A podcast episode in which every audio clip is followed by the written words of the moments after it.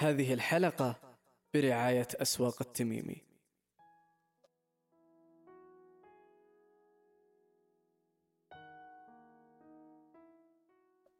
أهلا يا أصدقاء.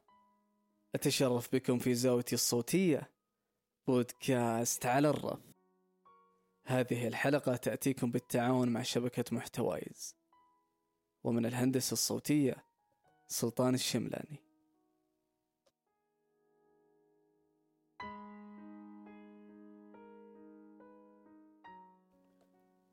العين دائما على أساس الإنسان وهو طفولته ولأن الطفولة مرحلة حساسة منها يتكون الإنسان وتكبر فيها حالاته الذهنية والعقلية وحتى تبنى على أساس سليم ومتين تربويا وسلوكيا. فبالتالي تأثرت هالمرحلة من جائحة كورونا تغيرت أحوال الكثير من الأطفال. وانتقلوا من ساحات اللعب والدراسة مع أقرانهم للبيوت المغلقة عليهم. ما يطلعون منها مهما كان الأمر. انتشر الذعر في كل مكان وكان لهم النصيب الأوفر من الخوف والتوتر وانعدام الأمان. الكل معدي الكل قابل بأن يجعلك في عداد الأموات لمجرد لمسه أو استنشاق هوائه. كذا كانوا الأطفال يحسون ويشوفون. والحساسية الموضوع الطفل يحتاج معاونة الكبار في عائلته ومدرسته في حال عودته قريبا بإذن الله.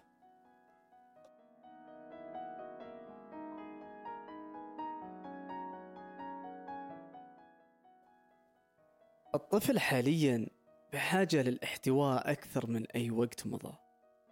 وبحاجة لتقوية رابط التواصل بينه وبين الوالدين وتوجيه الأسئلة المباشرة والواضحة له كيف شعورك اللي بداخلك عن كورونا؟ كيف تشوف الحياة الآن؟ وش أكثر شيء تخاف منه؟ مثل هالأسئلة يجاوب عليها الطفل بكل تلقائية وصراحة وبيوضح من إيش يخاف هل يخاف من استمرار الوباء أو إصابة عزيز وقريب أو لا سمح الله موته. وبناء على إجاباته نقدر نتفهمه ونكون سبب اطمئنان له. وبالذات إذا شاف من حوله مصاب أو هو أصيب بالفيروس أو ربما أحدهم توفي بسببه. هذا كله يلعب دور أساسي في عدم شعور الطفل بالأمان. ونشر مستشفى كولورادو للأطفال بعض التعليمات على موقعهم حول هذا الخصوص. ناقش كل ما قاله بشكل مفتوح ومباشر. إبداء التعاطف مع أطفالك حول ضغوطاتهم. كن مطمئن. مساعدة طفلك بالتقيد بالتعليمات اللي تحت إرادته مثل لبس الكمامة أو التباعد الاجتماعي. جميل تربطها بحب العائلة وإنقاذها من الفيروس بحيث يشعر بقيمته المباشرة ويستشعر المسؤولية. للأمانة العلمية التعقيب من عندي. كن قدوة لفعل السلوك اللي تطلبه منهم وهذا له دور رئيسي بالشعور بالأمان ويخفف التوتر والقلق.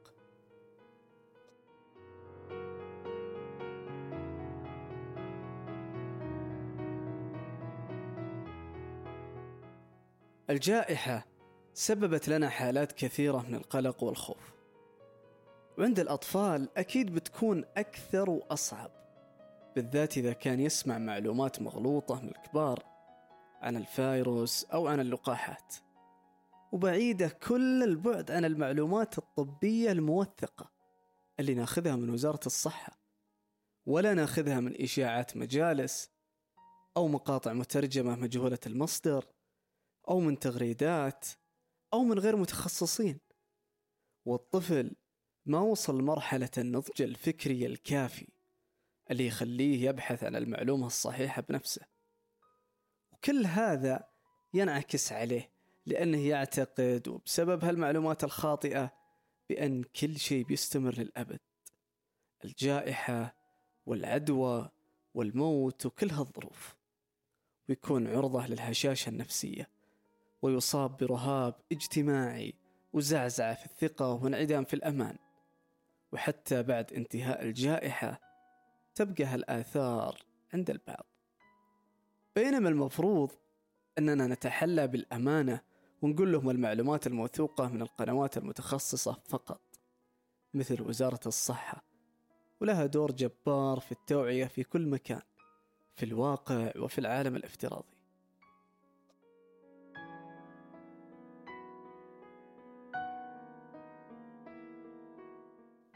يتبادر للذهن تساؤل كيف أجعل من طفلي طفل مطمئن؟ ويقدر يتخطى هالظروف بسلام.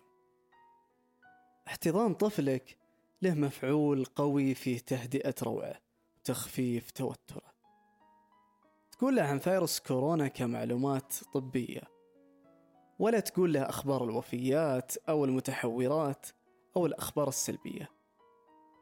وحاول في محيطك القريب أخوانك وأخواتك في حال الاجتماعات العائلية أنهم ما يسمعون الأطفال أي خبر سلبي أو معلومة إلا لو كانت مطمئنة. ونرجع للنقطة اللي قلناها في بداية الحلقة أن الطفل ما وصل لمرحلة الوعي الفكري الكافي اللي يقدر يمحص ويختبر المعلومات ومدى صحتها ويشوف المصادر الحقيقية لها. تأكد بأنه يفهمك ويفهم كل اللي تقوله. وحاول تنزل مرحلته العمرية. كن أنت مصدر المعلومة له وليس غيرك. اذكر له قصص أوبئة قدروا البشر بعد توفيق الله على إنهائها. هذا بدوره يخلق حالة إيجابية ونظرة استشرافية للمستقبل بأنه بإذن الله مشرق. نسق معه روتينه بالذات أن عنده أوقات فراغ طويلة وما نعرف الوقت الدقيق رجوعهم للمدرسة. المراكز الخاصة وأندية الأطفال لها دور في استعادة الطفل لروحه الاجتماعية كذلك يطلع من جو البيت والروتين المستمر ويعود من جديد للاحتكاك مع أقرانه. كذلك التعايش أمر مهم. لابد أن يستوعب الطفل ويكون نتيجة فهم وتوعية من الوالدين بأن هذه الظروف مؤقتة ولا بد أن نعيشها مثل ما تكون ولا نتضايق لو افتقدنا الروتين القديم أو ملينا من الإجراءات والاحترازات اللي فيها مصلحتنا ومصلحة الجميع.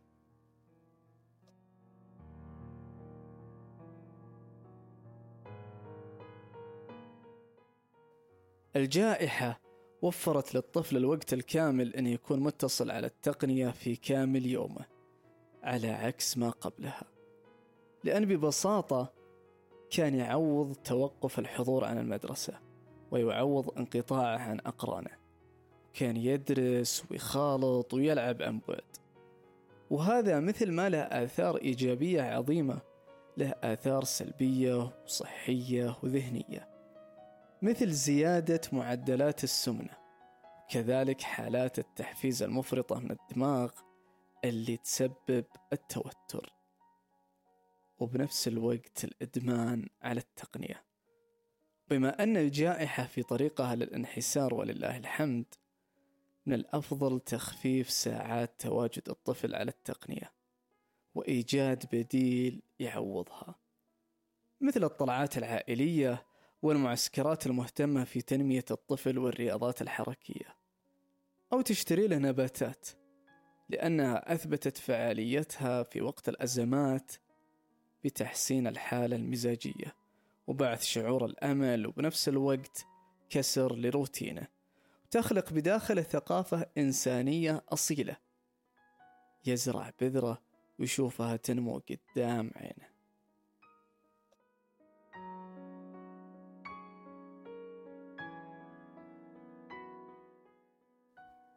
أعلنت وزارة التعليم بأن عودة طلاب المرحلة الابتدائية للمدارس إذا اكتملت نسبة المناعة المجتمعية ضد الفيروس بنسبة 70% والله أعلم متى تكون عودتهم. وفي خاطري كلام أبي أوجهه للعوائل بحكم تجربتي في التدريس عن بعد وتحديدا مع الأطفال.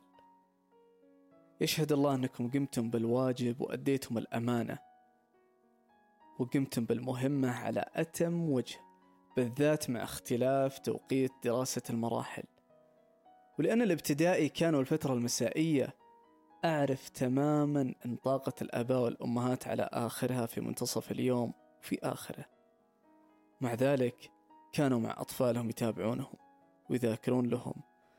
وأقدر تماما هذا الاهتمام اللي كان يشعرني بالفخر والسعادة أن هذا الطفل بأمان.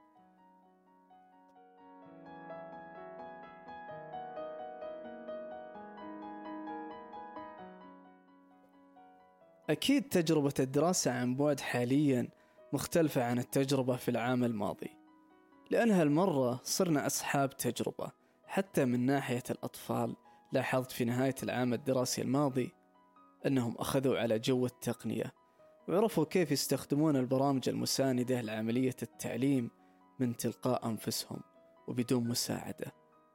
ولهذا أتمنى تهيئة جو دراسي بالكامل للطفل ويستشعر فعلا بداية الدراسة. وكلها أشهر ويرجع لمدرسته اللي معلمينه ومعلماته بانتظاره. ويكملون نفس المهمة العظيمة. بالتشارك مع الوالدين بإخراج بذرة صالحة تعمر الوطن والإنسانية. كذلك لابد من محاورة الطفل وإقناعه بأهمية التعليم. وليه يدرس؟ كيف أنه مهم؟ وحتى في وقت كورونا أنت تدرس وأنت تتعلم. كيف أن الدولة رعاها الله بذلة الغالي والنفيس عشان ما تتعطل دراستك؟ كل هذا لابد أن يفهمه حتى لو عمره صغير.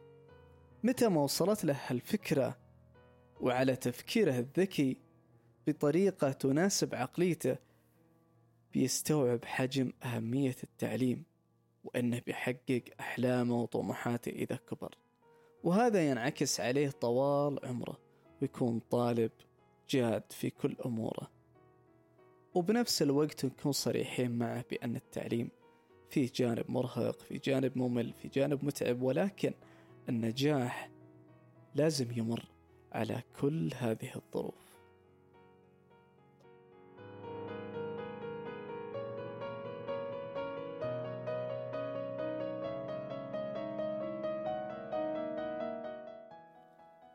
يعطيك العافية على استماعك للحلقة وأتمنى أنك تشاركها مع أي أحد عنده أطفال عشان نساهم بتخطي أطفالنا لهذه الظروف. كذلك لا تنسى تقيم البودكاست على أي منصة تسمعني فيها. وما أستغني عن تعليقاتكم عن تجاربكم في هذا الخصوص. يومكم طيب وليلتكم سعيدة.